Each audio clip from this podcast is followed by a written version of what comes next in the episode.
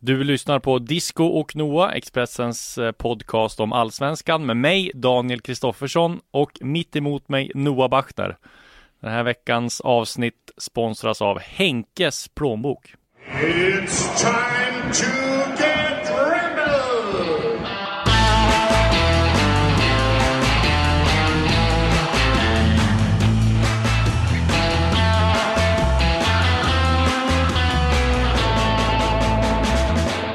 och vi går ju såklart rakt på sak här. Den största nyheten eh, på länge och eh, ja, den stora snackisen i, som till och med överskuggar den här Björn Eriksson-grejen. Henke är tillbaka i Allsvenskan och han är tillbaka i Helsingborg. Vad händer Noah? Ja, den såg man inte riktigt komma. Nej, inte jag heller. Och jag ska säga att jag är extremt bitter, eller var extremt bitter här i eh, lördags. På lördag morgon så, eh, ja, eh, eller vi, på lördag eftermiddag va, så kommer det ut att eh, P.O. Jung får sparken. Eh, och sen så går ju spekulationerna varma vem som ska ta över eh, Helsingborg. Och eh, de går ju ut ganska snabbt med att de ska presentera en ny tränare klockan 14 på söndagen. Eh, på en presskonferens. Och då börjar ju såklart spekulationerna. Och eh, jag får tips ganska tidigt om att det är Henke som ska ta över. Och vad är din spontana reaktion då? Hans spontana reaktion att ja, säkert liksom. Så det bryr jag mig inte om. Eh, men eh, sen kommer det en tips från massa olika håll här och jag, ja okej, jag tänker jag, det, om det här är sant så är det ju en sjuk, sjuk eh, nyhet och en stor nyhet. Så jag tänker jag måste ringa runt. Så jag ringde runt och skrev till och med liksom i vår tråd där på jobbet att det kan vara Henke liksom. Eh, Så vi får kolla runt. Så jag bad våra kollegor kolla också. Men liksom, ja, jag fick inte loss det. Ringde, ringde ännu mer. Ja, till slut så bara, ah, men fan det är Henke som ska ta över. Helvete vad Då sjukt. fick du det bekräftat, Ja, alltså? och då var, ja, då fick jag så att jag, då tänkte jag så här, nej då ska jag fan, nu kan jag liksom skriva det. Då var klockan 11 på kvällen typ, eller 10-11. Så jag var ute och gick och så tänkte jag, ja men när jag kommer hem så skriver jag, ska jag skriva artikeln liksom. Pling! Då plingade det i telefon. Då var det HD och Fotbollskanalen som hade Nästan som, simultant. Ja, som avslöjade att eh, Henke var klar. Ja. Och då blev man ju aningen förbannad. Du hade ändå bäddat med det fint med den här fake-historien om att din mobil var paj från veckan innan. Att det var lite krångligt för dig att jobba. Exakt. Nej, men det var såklart. Nej, det, men det, var, det är ju men sån så där här är det som- ibland. Ja, framförallt med de där nyheterna som är, känns så långt borta. Ja. Att när man väl hör det så tänker man att okej, det här är någon med dåliga, det här kan inte stämma. Nej. Helt enkelt. Det är, vi har haft andra sådana historier här. Ja. Jag vet att du har varit så här. Det låter för sensationellt. Ja, Men samtidigt så är det så sensationellt så att om någon annan kommer före så, så är det typ knäckande. framförallt när folk har fått sparken och sådär. Ja, det kan inte stämma att de har sparkat Nej. honom och sen har de gjort det i alla fall. Men det, då känner man så här också, det är, det är ju liksom, ja det är ju jättebittert och sådär och Men man vill ju vara hundra på det. Ja. Och det är ju, men det är ju ännu värre att skriva något som är fel liksom. Ja. Och då får man ju tänka på de gånger när man har fått de här sjuka tipsen och man har tagit reda på att det inte stämmer och sen har kanske någon konkurrent avslöjat det Ja. och sen har det inte blivit så. Då mår man ju mer dåligt när det är fel. Men Ja, det är klart att brukar ju klara av de där Ja, avvägningarna men det, bru- det är bra. klart att det var ju bittert när den här pushen kom och starkt jobbat av Thomas Nilsson på Helsingborgs på Dagblad. Helsingborg Dagblad och eh, ja, det var väl Lund och Martin Pettersson och Alexander Malmqvist som avslöjade. Så att, ja, det var, Ja. så är det ibland. Eh, vi pratade om det här på tal om att det var, kändes sensationellt att eh, det, det, känd, det är ju ungefär som att Erik Hamrén skulle ta över landslaget igen. Ja, det Man hade reagerat på ungefär samma sätt Ja. när det, man fick det Precis tipset. Bara så du vet så, de har sparkat Janne och Hamrén tar över. Men det finns ju så många dimensioner i det att det är sjukt det här. Inte bara på, alltså bara att Henke som skulle bli en stor tränare och som alla hyllade. Han var ju liksom till och med påtänkt som en förbundskapten efter det här liksom. Åh, han har, men var har han, bevi, vad har han bevisat som tränare egentligen? Jag har ett blogginlägg på en blogg som jag hade med Thomas Wilbacher här från Ja. tidigt 2016 Bachner och Wilbacher. Ja, där, Ja. Jag, där jag öppnade för idén att Henke kunde mycket väl få bli förbundskapten. Ja. Och jag tänkte att jag hade något emot det, att han skulle få gå in och förvalta och stabilisera lite efter Hamrén. Eh, med tanke på var 2016 tog vägen för Henke Mm. och för Helsingborg så ter sig det som en fullständigt Ja, men han, okej, han klarade att Knäpp och, äh, Falkenberg äh, hänga kvar, visst. Ja, men det är ju samtidigt det är lättare att få ett lag att hänga kvar än att göra något konstruktivt med något lag. Så att det är klart att, och sen så blev det ju total haveri med Helsingborg. Och då tänkte man så här, ja men nu skulle han vara aktuell för nu, han sa ju till och med när han slutade i Helsingborg att nu vill han utomlands och man trodde ju att han skulle hänga kanske på Neil Lennon utomlands eller att han och Mjällby skulle göra någonting men det blev ju liksom ingenting Men sen är det sjukaste just det här relationen till fansen. Just det där som hände på Olympia, det är ju också bland det sjukaste som har hänt i, i svensk fotboll när han ska liksom står eh, liksom MMA-redo och hoppar och ska knocka några fans efter de Ja, liksom han, har stormat. det, man kan gå tillbaka och lyssna på vad han har sagt efter det för att han har ju hållit, hållit ganska låg profil eh, åren sen den Ja. där kraschlandningen med Helsingborg.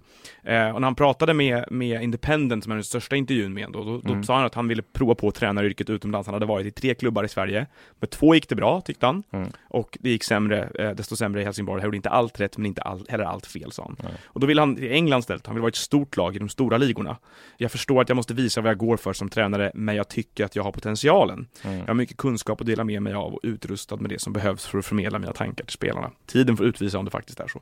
Det är ju eh, en klassiskt fall på ett sätt av en för detta stor spelare Mm. som eh, vi, man ly- lyssnar på vad Johan Mjällby har sagt till exempel Mm. efter hans tränarinsatser som ju har varit av, ska vi vara schyssta och säga varierad kvalitet?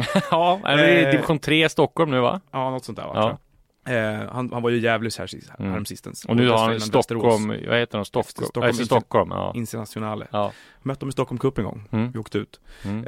Eh, men, eh, nej men då är det ju, eh, det finns en ganska, det finns ett oerhört självförtroende Ja. till att börja med. Och framförallt så finns det en underton av att man har rätt till bra jobb. Ja. Alltså, och, det, och det är lite det här som ja, jag tjatade sönder mig om i vintras med Ole Gunnar Solskjaer och sådär. Mm. Eh, det, finns, det, det där det gifter sig ofta med tron om att gamla storspelare som har en stark förankring i en klubb, det här ska mötas och sammangiftas till en perfekt lösning ja. exakt vad det är som ska hända. Man ska kanalisera sitt kunnande och så här. Men det är väldigt lite som går att omsätta i praktiken. Vad betyder allt det här i praktiken? Exakt. Jag förstår inte liksom riktigt det. Och i Henkes fall, precis som i Mjällbys fall, så måste man säga att det är väldigt lite av det rent praktiska arbetet som man kan säga att okej, det Som har här tyder på, resultat. tyder på att det här är en bra eller rätt Ja. tränare för den här Och sen känns det lite grann som på Henkes när man hör intervjuer, så han har ju en skärbild som kanske inte är sund. Men samtidigt så kan ju den skärbilden att han tror att han, alltså att han, han vet att han är bra, eller han tror att han är bra, om vad man ska kalla det.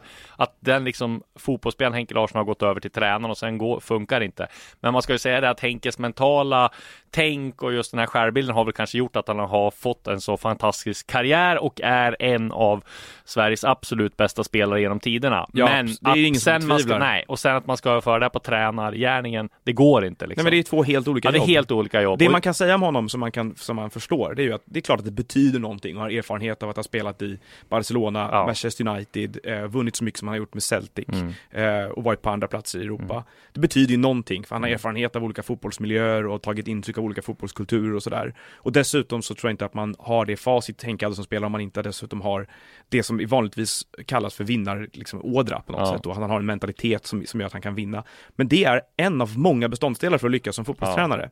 Eh, och dessutom så förändras fotbollen så att, att man var bra i den fotbollsmiljön som existerade på 90 början av 2000-talet, det Nej. kanske inte betyder att man nödvändigtvis kan omsätta det i den här fotbollsmiljön. Exakt. Alla de där sakerna måste man ju väga in. Henke hur som helst verkar ju själv helt övertygad om att det här är, eh, han är rätt man för jobbet här. Men eh, det är ju fortfarande så att man eh, utifrån undrar lite vad Helsingborg håller på med i det hela också. För Ja, han, har inte, det han har ju inte valt, han har inte utsett sig själv Nej. till tränare här, Nej, men framförallt är det just det här haveriet i sportsliga ledningen med ordförande i spetsen och styrelsen och alltihopa. Jag menar, skriva ett tvåårskontrakt med P.O. Jung för för någon månad sedan, var det i slutet av april, mars, som Något de skrev nytt tvåårskontrakt och sen sparka honom några månader senare. Det är ju ett underbetyg och där sågar man sig själva. Och där tycker jag, för vi har pratat om det här tidigare, att jag trodde ju att P.O. Jung inte skulle få förlängt. Jag trodde att, att Mm. de skulle skaffa en ny tränare redan Ja men inför den här säsongen Ja. så trodde jag inte skulle få, få förlängt. Men det, det fick han ju och sen så visade det sig att det gått helskotta. Då tar man, då har man Stare som första var. Han har man eh, gått på men han sa ju nej direkt. Eh, för stor risk att ta Helsingborg.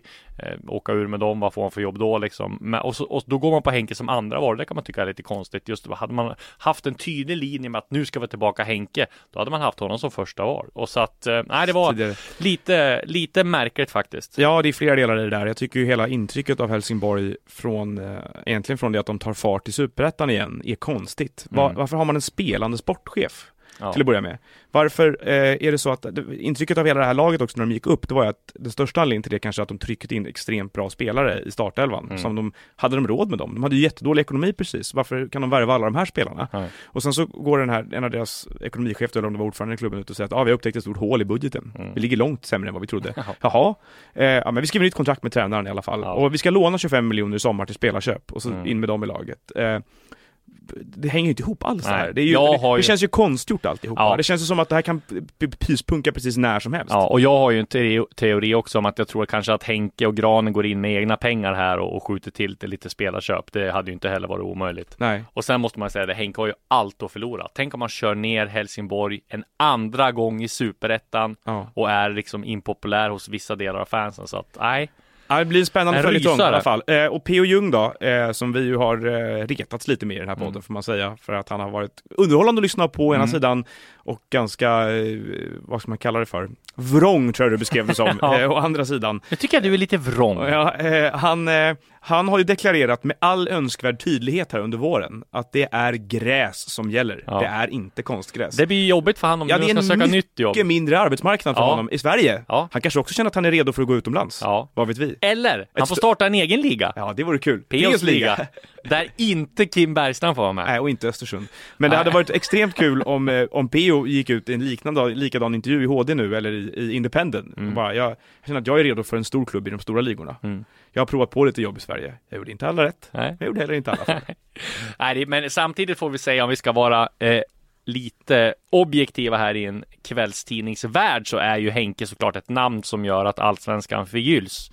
Eh, samtidigt så är ju inte Henke den mest varma och eh, eh, han är ingen glädjespridare på det viset. Jag min- minns att vi har ju försökt många här få en intervju med honom. Det var väldigt svårt. Jag ska återkomma till där jag försökte en gång när han var i Falkenberg. Men vi kan väl lyssna på vad han sa på presskonferensen, för det finns faktiskt en eh, kol- före detta kollega till oss som heter Mattias Lyr som fick han hade en jättebra intervju med, med Henke hemma hos eh, Precis efter Henke. att allting, allting hade kraschat. Exakt, och det var där, där alla jagade Henke så fick Mattias Lyr den intervjun och det var en jättebra intervju som sagt. Eh, stort cred till Lyr. Men om Henke är lika bra på att uttala Lyrs efternamn som han är, gjorde på den här presskonferensen, då har Helsingborg problem. Lyssna på det här. Lur, Tror Henke att han heter Lur? lur. Lur? Ja, det är ju... Han är helt Eller har han engelsk stavning på telefonen? Så Ja. att ja. prickar, det borde gå få in ett tyskt i i alla fall. Ja, exakt. Eh, magiskt. mycket var- besynnerligt. Ja. Eh, men eh, Henke, jag, har- jag har ju själv bara egentligen ett journalistiskt minne av att ringa Henke. Det var, Mm. Jag gjorde en, någon granskning av mental träning för, ja, det var nog under 2016 tror jag, Ja. våren 2016 och Henke var i Helsingborg. Då ringde jag runt till alla klubbar i Allsvenskan och frågade hur de jobbade med mental träning. Mm. Och i Helsingborg så hänvisade tre personer vidare till Henke, det var bara han som Mm. svarade på frågor om det här. Så Henke ringde upp från dolt nummer eh, och sa att eh, Ja, det ska jag tala om för dig. Jag tror inte på det. Nej. På mental träning. Jag bara, antingen har man det eller så har man det inte. Det var ett hårt svar. Ja. Så här, att, ja, det, det här med att liksom hjälpa spelare mentalt och få dem att prestera under ångest och sådär. Liksom, de resonemangen som kom från vissa andra klubbar, Ja. verkligen inte det. Och så la vi på och jag var så här, ja jävlar, okej. Det var- Det var ju liksom, att gått rätt motströms här. Skulle skriva det, så ringer det igen. Ja, det är Henrik Larsson, Helsingborgs IF här igen. Ja. Du, eh... och så, då, han har ju själv hört Ja. hur det hade låtit när Ja. han sa det. Så då kom det ett nytt, lite mer nyanserat svar där Ja. då, med lite utsvävningar efteråt. Där. Då, efteråt där så var det som att man, man valde orden väl där med tanke på att han hade ringt upp och dirigerat lite efteråt. Ja, jag har ju desto mer minnen av Henke Larsson. Framförallt så var han ju landslaget när jag jobbade. Men landslaget då, vi startade ju en United-redaktion här när Henke blev klar för eh, United 2007 va? Men på senare år så fick man ju liksom, ja, när jag skulle göra en, försöka få en intervju med honom här när han hade tagit över till Falkenberg. Eller var det, det var inte Falkenberg, det här var ännu längre. Han- Var han i Landskrona en sväng också? Ja, ja det här var Landskrona. Mm. Så skulle jag försöka få en intervju, åker ut där med tåg till eh, Landskronas eh, Ja, på en lerig plan, det regnade, de, de eh, hade en träning där på, jag vet inte, det, det, det var, såg ut som en, det var en fotbollsplan men det såg ut som en leråker. Jag stod där och väntade, en och en halv timme stod jag och kollade på träningen och sen kommer Henke så presenterar mig, sa Daniel Kristoffersson från Expressen, kan jag få göra en intervju? Och då sa han, nej, det blir ingen intervju här, men du kan få gå med mig ner till omklädningsrummet och ställa dina frågor på vägen ner. Mer tid har jag inte. sa Oj. Så fick vi gå där i två minuter och han var ju ganska sur och, frä, eh, sur och tvär och svarade väl typ ja och nej och nej, jag vet inte på de flesta frågor. Så att det blev väl ingen dunderintervju. Ja, det, men det är ju besynnerligt på något sätt därför att han som spelare är väldigt omtyckt i Sverige. Ja. Liksom. Eh, och, men att, att den här lite kalla stämningen, ska vi kalla det då, mellan eh, Henke och media. Den har, det är svårt att, jag, jag, jag, Jag tror inte det är bara en Henke och media, det är nog mellan ganska många tror jag. Ja, Henke. Ja, förmodligen. Eh, vi ser, sista gången jag såg honom, och jag tror sista gången du såg honom också, Mm. innan, innan det här nu då, eh, var ju när Zlatan öppnade sin paddelhall och vi var där och eh, gick lite Zlatans ärenden, Ja. kan man väl kanske säga efterhand om man ska idka lite själv, medial självkritik här. Ingenting mot för några andra eh, kan vi ju säga. Nej, eh, hur som helst så, det var ju till och med en, en medie, ett mediehus som fälldes för det där, va? Ja. för sina publiceringar Mm. därifrån.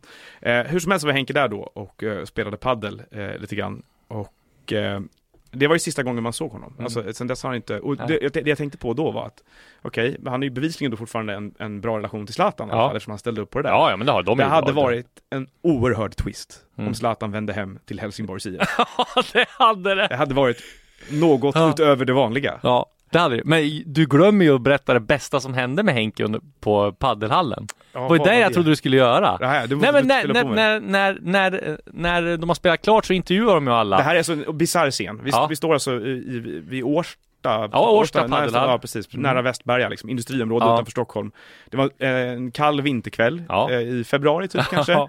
Eh, Zlat, alltså, och plötsligt så dyker Zlatan, Henke och Pogba, Pogba, där. ja. Pogba Och hade flugits in med Zlatan. Pogba står med en vit krokodilnecessär med nummer sex på i guld, en meter ifrån oss och kollar medan Zlatan står och, Och låtsas vara på väg tillbaka Och till så är det landslaget. speciellt VIP-inbjudna gäster och vi får stå bakom ett rep, några journalister som ska få snacka med Zlatan sen och Money Brother där och det är några till. Och så spelar de padel och sen intervjuas alla och då intervjuas Henke. Och då börjar Henke med att så här, jag får ta micken och säga är det, jag måste bara säga, min plånbok är borta, den är svart, det är någon som har sett den någonstans. Och då tror ju alla att han skämtar. Och den här moderatorn som jag tror Anna Brolin och Jesper Husfeldt, Ja. de tror också att han skämtar. Och så bara, nej jag är allvarlig, den är borta, det är någon som har sett den, så kan ni, kan ni se den. Och jag tror att Henke fick Ja, tillbaka det. plånboken. Så att det slutar lyckligt. Det var faktiskt en, eh, mycket, en mycket besynnerlig kväll och Ja. eftermiddag. Hur många, hur många, som sagt, vi är nog de första att eh, medge att man kan fråga sig lite Jag har också blivit vilka syften vi var där. Jag har också blivit utskälld, det är säkert många spelare som har blivit utskälld av Henke, men det har också blivit en gång. Ja, det var en, ganska harmlös grej. Zlatan hade slagit något målrekord i landslaget tror jag. I mest mål, det var Henke som hade det innan. Eh, tror att det var ja, när, han, när Zlatan spelade i PSG fortfarande. Och eh, då har jag fått numret till Henke och mässar. ehm, Eh, ja, precis att det är jag och från Expressen. Jag ska vill ställa frågor om Zlatans målrekord. Ja, bra. Ringer han upp. Och ja, han är väl inte, i- han är väl lite sådär varm som vissa kan vara, men han är, han svarar i alla fall och så Ja, så tänker jag så, ja, men jag börjar väl fråga hur, hur han ser på Zlatans, eh, hur han tycker han har sett ut här, liksom bara för, man vill ju inte bara gå direkt på frågorna. Så jag börjar fråga så här, ja, hur tycker du Zlatan har sett ut här de senaste matcherna? Jag bara, nej, nej, nej, nej, nej, det var inte där du skulle fråga. Nu börjar du fråga helt fel saker, den går jag inte på. Jag ska inte snacka om alltså, Zlatans form eller någonting. Så jag börjar åh, liksom Oj, oj, få en, liksom, en eh, utskällning där för att jag frågade hur han tyckte Zlatan hade sett ut de senaste matcherna. Oj. Du ska ställa frågor om rekordet, inget annat. Gjorde du det? Bara, ja, så jag bara, oj, nej, jag ber om ursäkt, jag ville bara, det var liksom inget sånt tänkte jag. Nej, nej, nej, nej. Och så sen blev det två, tre frågor om rekordet och sen och la vi sen på. gick ni ut och åt middag tillsammans. Nej, sen la vi ja. på. Jag tycker i alla fall att det är kul att tänka tillbaka. Ja, jag, också, jag tycker också att det är kul, och vad jag sa, det tillför en krydda. Verkligen. Det, det händer saker runt Helsingborgs IF, även om vi inte alltid förstår varför. Nej, exakt. Jag måste bara ta en sista grej här som kanske inte har så mycket med Henke Larsson att göra, men vi snackade ju om Real Madrid-matchen och du försökte få det eh, i senaste avsnittet här, 2007. Ja, du hade ju fel, det var ja, inte 2007. Nej, jag vet, men du försökte få det till att jag hittade på här laguppställning. Men det var det inte. Men faktiskt, min morsa hörde av sig. Mamma, hon textade och sa att det var 2005 vi var i Real Madrid. Ja, jag visste det. och då visste det. spelade både Zidane och Michael Owen. Ja, du ser. Precis. Bra. Och de vann med 5-0 över Racing Santander. I'm the jerk. Ja, vi ska ta ett avsnitt här där vi kör lite lyssnarfrågor. Eh, vi la ju ut en tråd här och fick en jäkla massa frågor. Vi tänker att vi går igenom en del. Vi kan inte ta alla här, men Kan börja med den här, vilket lag i Allsvenskan ligger närmast Noahs hjärta? ja, exakt. Det är fortfarande inget. Det är fortfarande inget, men vad heter laget du spelar i då? Ljungbackens IF. Ja, och ni hade, hur går vi det för leder, er? ja, vi leder division 6 här. Mm. Eh, resultatraden 7-1-1 på nio matcher. Och 7-1-1, ja men det är bra. Vad händer om man vinner division 6 då? Då går man upp till division 5. Alltså det är direkt, inget kval eller någonting? Nej, man går direkt upp och man får linjedomare då. Ja. Men Men å, andra sidan, så, att- å andra sidan så, så känns det för egen del som att nivån kan vara ett snäpp för hög där. Det ryktas som att du var hetsig för de matcherna. Ja, då blir jag spelande sportchef. Ja men det ryktas som att du var hetsig. Nej, det var i Korpen. bråka. Det var i Ja, det var Korpen. Korpen. Mm. Spelar Korpen och division 6. Bråkar i korpen och sköter mig i division 6. Okej. Eh, Det är... Eh, eh, hur nära är egentligen Hergota att signa för DIF? Ja, det har jag inte hört någonting om, men ja, de ska ju ha in en eh, forward som vi har sagt. Ett tungt namn, så han är Sen väl tre kanske år en- tillbaka. Ja, Välkommen till Coolbet där spänningen aldrig tar slut och underhållningen står i centrum. Här får du inte bara Sveriges bästa fotbollsodds, du får också en spel... precis. En, en, han är en av dem de kollar på. Eh, han, Brönnby har ratat honom, eh, såg jag här nyss. Men jag tror väl att han vill vara utomlands ett tag till här. Men det skulle inte förvåna mig om Bosse hör av sig till honom. På tal om Brönnby så är det, frågar Don Fredrik om var Tibbling spelar någonstans nästa säsong. Ja, han har ju ambitionerna har jag haft väldigt länge. Han har väl bytt agent här två, tre gånger för att komma utomlands. Men det har inte hänt någonting där än. Han har ju varit väldigt bra i Danmark Ja, ska sägas. Precis, men han vill ju utomlands, eh, alltså utomlands utanför Skandinavien och utanför Danmarks gränser. Så att eh, Det är han, nog en spelare som kan vara hyfsat nära att hamna i en landslagstrupp om han får till det i en annan liga. Ja, det, det kan han nog Med vara. tanke på hur bra han har varit i Danmark. Så, och det, det är ju lite sjukt där. Alla från alla från U7, U21 EM 2015, guldhjältarna har fått chansen i landslaget utom Tibbling tror jag. Ja, det är den enda spelaren i startelvan i alla fall, va? som inte blivit uttagen. Silly season MFF. Där kan vi hinta om en grej, att det kan nog hända en grej i Malmö eh, ganska snart. Eh, jag vet att det är många spelare därifrån som är attraktiva för större klubbar och vi, jag tror vi har lite info om det här när det släpps under dagen, Okej. alltså under onsdagen. Så ni får hålla utkik på sportexpress.se eller på Twitter eller eh, i ja, mobilen. Så håll utkik där. Hur ser ni på att Blåvitt säljer Benjamin Nygren för lite pengar och kanske kommer någon till att säljas? Är de på rätt väg? Ja, alltså eh, den enkla svaret på den frågan är att de hade ingen annat val egentligen här för att de Nej. behövde ju bygga någon sorts eget kapital. För nu har de ju handlingsutrymme. Ja. I den här försäljningen så betyder det, är de inte lika utsatta längre. Nej. De behöver dessutom förmodligen förstärka truppen. Mm. Eh, lite hade nog behövt i alla fall. Det är väl svårt att lita på att de ska fortsätta överprestera med massa egna produkter hur länge som helst. Mm. Och så kommer det en eh, fråga här hur nära Sotte och Bahoui är AIK. Och där skulle vi säga att vi redan för en och en halv månad sedan kunde avslöja att eh, AIK hade velat värva Sotte inför den här säsongen. Men att de skulle höra sig för med honom den här säsongen också. Det har de gjort. Eh, nu enligt eh, Fotboll Direkt så är det långt gångna förhandlingar med Sotte och att de, eh, det kan bli klart här eh, ganska snart och det vore ju en bra värvning för AIK. Vad vi kan säga om Nabil Bahoui, det har ju också vi skrivit om tidigare, att AIK för en dialog med honom. Både Nabbe själv och Björn bekräftade att de har kontakt. Nu har jag fått lite, jag fick faktiskt ett, eh, ett, um, några bilder här på i tipskorgen där Nabbe besöker Malaga. Eh, han är på Malagas arena. Eh, han är i Malagas, eh, ja på någon, vad heter det, spelarparkering där. Jag har liksom inte rätt ut om han är där och besöker klubben för att få ett bra intryck eller om han är där och hälsar på någon polare, det vet jag inte. Men att han har varit och besökt Malaga, Det stämmer. det stämmer, för det har jag, det har jag bilder på. Men, och det, det känns ju som ett ganska logiskt, log, en logisk övergång här. De är ju Segunda och ja, de är utomlands och kan ju, men jag tror ju ändå att AIK ligger i, i framkant där. Ja, det är ju, känns som att det ligger i Bahouis intresse att vända hem och landa i AIK lite grann kanske med tanke på vad som inte har hänt sedan han lämnade klubben förra Ja. Och Bayern då kan vi ta, jag vill gärna höra allt ni vet om Bayern, vi ska inte ta sådana frågor, men det- det är lite aktuellt. Jag tror att de kommer sälja Marcus Degerlund.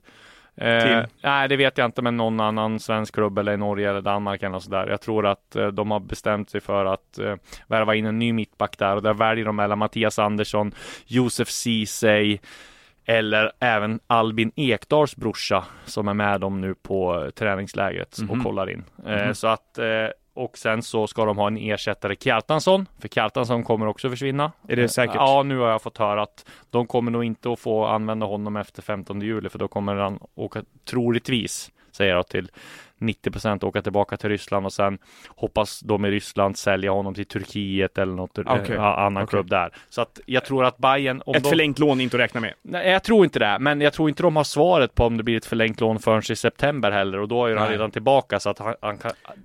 Bayerns förhoppning är nog, för, förhoppning är att de försöker lösa lånet redan nu, men det Mm. tror jag inte går. Då kan det bli så att Kjartansson åker tillbaka till Ryssland, eh, är där, han ser inte, de ser inte att han säljs, då kanske han lånas tillbaka från september då. Okej. Men eh, Kjartansson är troligtvis eh, förlorad och jag vet att de kollar på en rad namn där som ska ersätta. Men det är svårt med och dyrt med anfallare. Men de har, vi ska återkomma med namn där sen. Mm. Och eh, vi tittar, vänder bort blicken från de eh, många och eh, bra frågorna vi fick på Twitter Mm. eh, nu när du premiärtweetade ut ställ frågor till oss, Ja. vilket vi ska fortsätta med inför avsnitten. Absolut. Så eh, är ju Linus Alenius förlorad för Giffarna. Han är förlorad för Giffarna ja. Han är klar för FC Apoel, som vi snackade om tidigare. Giffarna får ungefär 4 miljoner, kan få 6 om alla bonusar går in och sådär. Ja, Räddade Giffarnas Eh, ekonomi. Ja, räddar i alla fall på kort sikt eh, Giffarnas ekonomi och det var, det var lite roligt där att Urban Hagman sa att nej, vi kände oss inte speciellt eh, pressade av av att sälja Linus utan det är mer han som vill det här och så här. Och det är klart att han vill ju, han vill ju utomlands nu, men det är klart att det har att göra med ekonomin, att de måste sälja för det Dels finns kan jag tänka mig, det är klart att ha det. Det Ja. har säkert också lite att göra med att den här säsongen inte gick som de hade tänkt sig. Det Nej. inte lika kul att spela Giffarna i år. Exakt. Han kanske inte ser lika Och sen så att får han ju vad jag har hört nästan 3 miljoner netto där i, Oj, i, i, i Cypern och bo där med, med familjen i varmt land. Två års kontrakt. Jag menar, det spelar ingen roll. Även om han misslyckas där så får han ju tjäna pengar och han kan vara tillbaka i Giffarna när som helst liksom. Alltså, Ja, det är inte jag så att tror- han har problem att landa där igen. nej, det. precis. Och att han får casha in och bo i solen, det kan jag säga, det unnar jag eh, verkligen Linus Alenius som har kämpat och krigat i ganska stor motvind i både Helsingborg och andra svängen i Hammarby, men framför allt i Genua och där han liksom blev utfryst och utlånad till Padova och sådär. Så att jag undrar verkligen han att han, han får den här chansen. Och Framförallt så tror jag att eh, Sundsvalls supportrar ser honom som lite av en hjälte när han förlängde där med fem. Han kunde ha lämnat för Cypern gratis och tjänat. Ja, det är inte mycket sura miner va? Nej, det tror jag inte. Jag tror att det här hände. Han skrev under det. De har 50 där. speciella relationer till sina ikoner just nu, sina spelande ikoner, Giffarna får man säga. Ja. Det är ju, Lustig verkar ju inte ens vara nära på att vända hem, eh, även om han, om han nu är en GIF, Giffarna-ikon riktigt vet jag inte. Emil Forsberg är mest förbannad på dem hela tiden, för att de gör så, inte får ordning på Ja, ekonomin. får, Åker hem och ilske, sex. ilskeköper Eh. 600 halsdukar. Och eh, Hallenius säljs i vredesmod för att rädda dem också. Det är liksom, det är en väldigt hatkärlek alla Ja. emellan på något sätt. Och vi ska ta Lustig då. Han är ju i princip klar för Gent i eh, Belgien. Och eh, han går väl dit, kan jag tänka mig. Han får riktigt bra betalt tror jag. Eh, och eh, ja, Gent, det är klart att det är tråkigt för oss som vill ha tillbaka han till allsvenskan. Jag hade velat sätta i AIK eller Malmö eller sådär.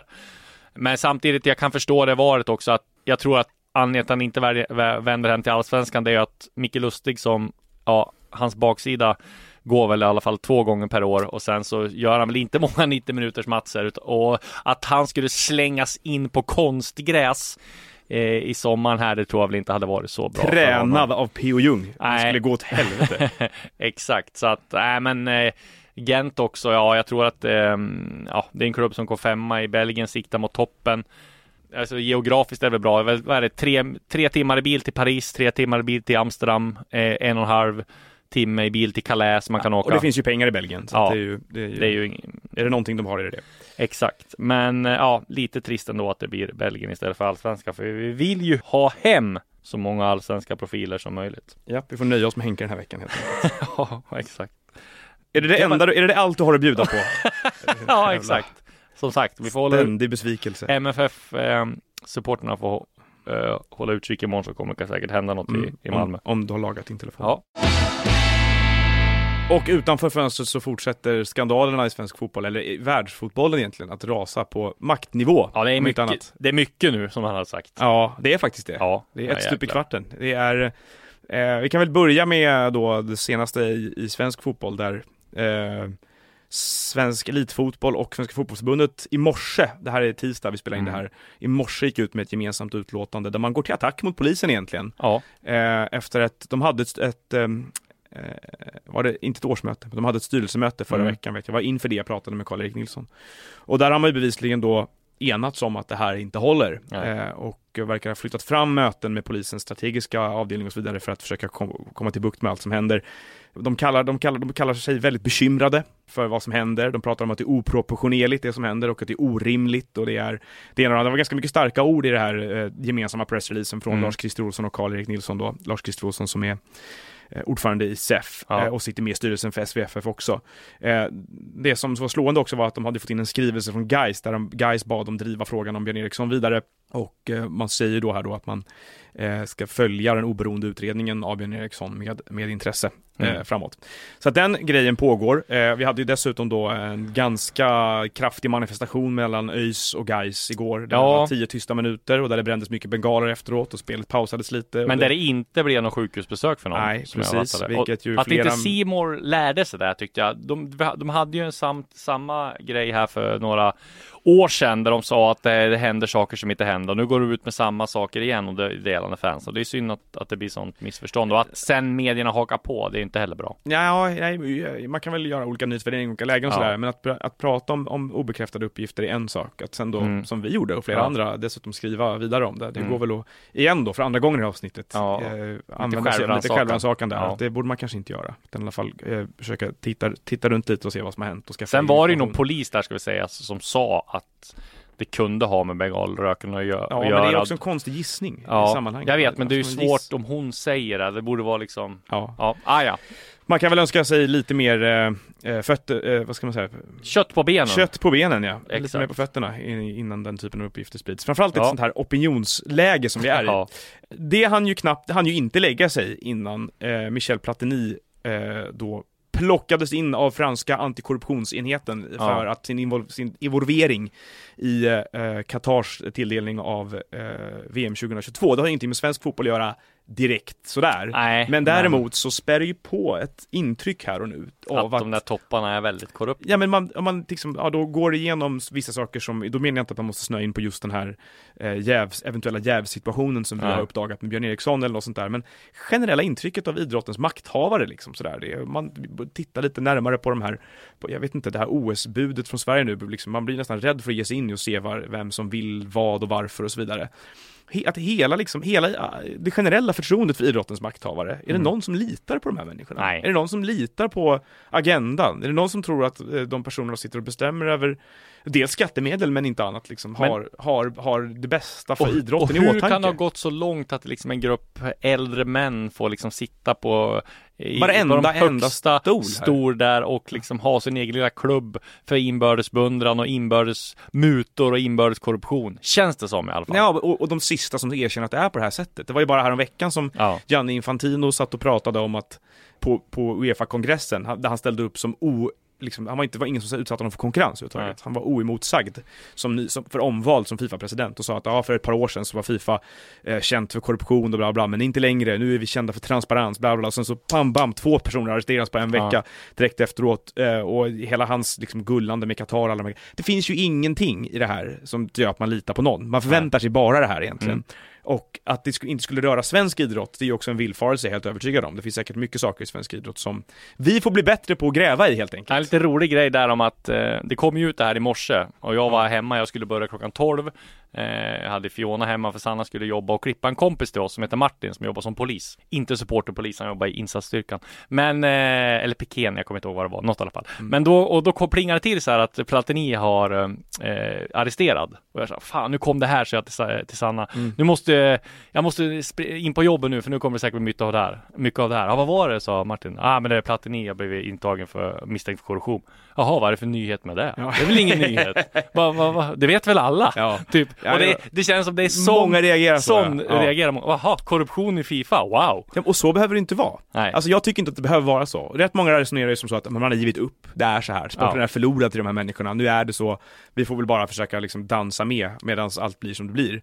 Så behöver det inte vara. Det här är en gräsrotsrörelse. Fotbollen är ganska demokratisk på många sätt. Ja. Det går att göra motstånd mot det här. Jag tycker fortfarande, jag skrev det i krönika senast i höstas någon gång, att se, alltså, äh, jag tycker med, alltså, distriktsförbunden alla borde pressa SPFF till att jobba aktivt för att flytta VM mot, från Qatar. För det är liksom, Mm. om du ska hitta någon symbolik i allt det här, hitta destillatet Ja. av allt som är fel, då är det att VM Men ska hur spelas skulle där. det där gå till? Nej men det är klart det inte kommer gå.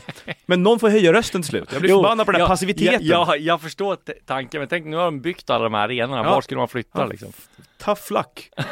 Flytta till England eller Nej, USA. Nej men jag fattar ju tanken, det är Ja. alla, alla, Ingen vill ju ha det här. Nej. Det är ingen. Vet du någon som vill ha det så här? nej, nej. Det är, eh, där är vi i alla fall. Ja. Anyway, det var min enda kontenta av allt det här. Eh, Följetongen, svensk fotboll och polisen fortsätter. Ja, och vet du vad?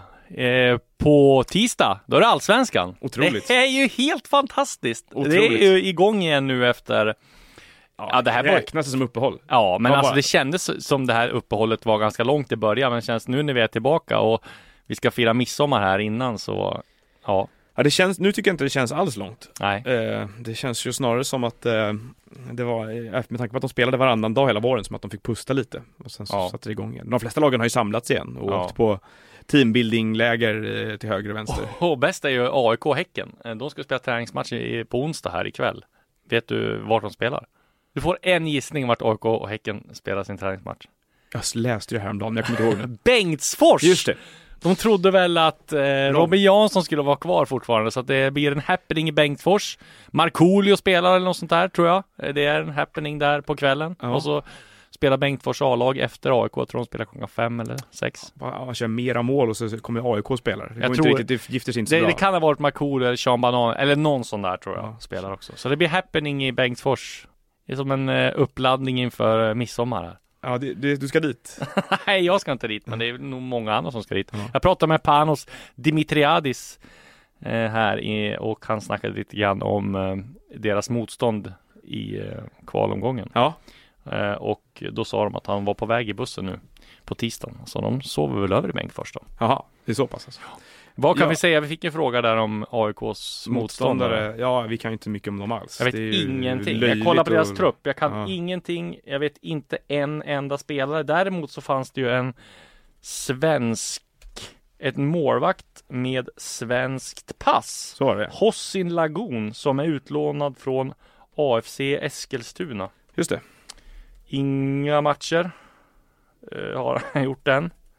Arrat Jerevan. Mm. Ja. Nej, det, det är ju, det, det man kan tänka på den där lottningen är att på, på pappret så ser det ju ut som att AIK har fått en ganska enkel motståndare och, och det är väl, man får väl helt enkelt säga bara att det här ska de slå, det här ska de klara.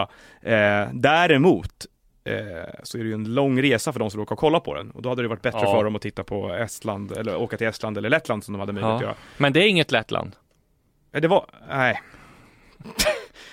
Det är inget Lettland, nej. Eh, Malmö FF, eh, som ju gick till eh, 16-final mot Chelsea i våras i den här Mm. turneringen, ska man komma ihåg. Sverige, Sverige har Europa League snackar vi om. då. Europa League. Sverige har ju poäng som förfaller från säsongen 2014-15 i år, så att det Mm. blir ju ännu sämre sidningar för de svenska Exakt. lagen om det inte går riktigt bra den här säsongen. Eh, Malmö kommer att få möta antingen Ballymena United från Nordirland eller NSI Runavik från Färöarna i första kvalomgången till Då vill man ju möta Färöarna. Det är ju fantastiskt att åka dit. känns ju så. Eh, För de som är flygrädda så är det Som kanske en åka- landningsbana som inte... Ja men det är som att åka direkt in i Sagan om ringen. Det är ett fantastiskt landskap. Vi ska dit i höst på Ja. eh, kval, landslagskval.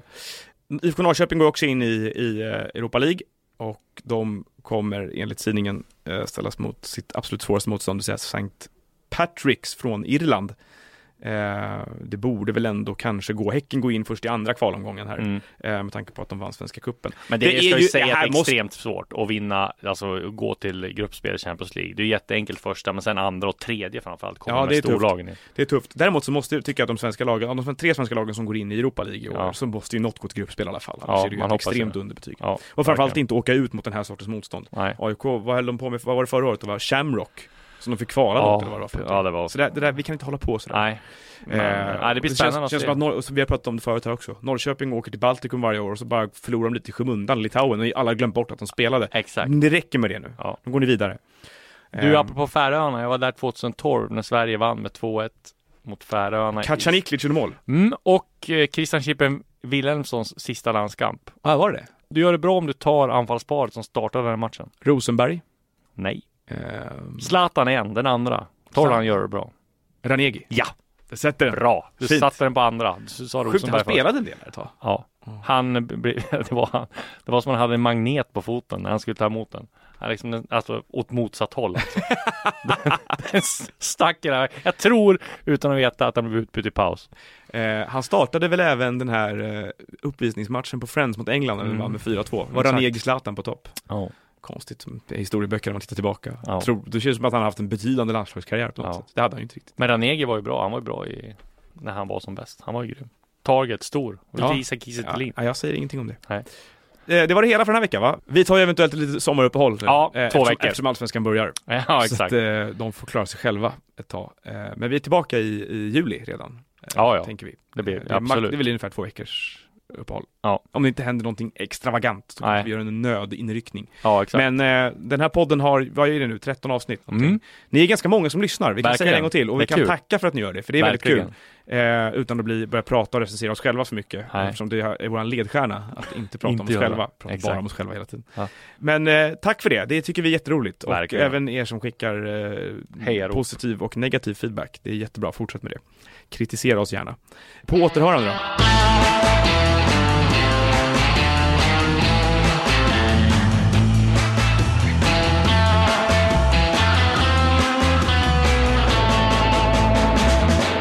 Du har lyssnat på en podcast från Expressen. Ansvarig utgivare är Thomas Mattsson. Vi är specialister på det vi gör, precis som du. Därför försäkrar vi på Swedea bara småföretag, som ditt. För oss är små företag alltid större än stora och vår företagsförsäkring anpassar sig helt efter firmans förutsättningar. Gå in på swedea.se företag och jämför själv.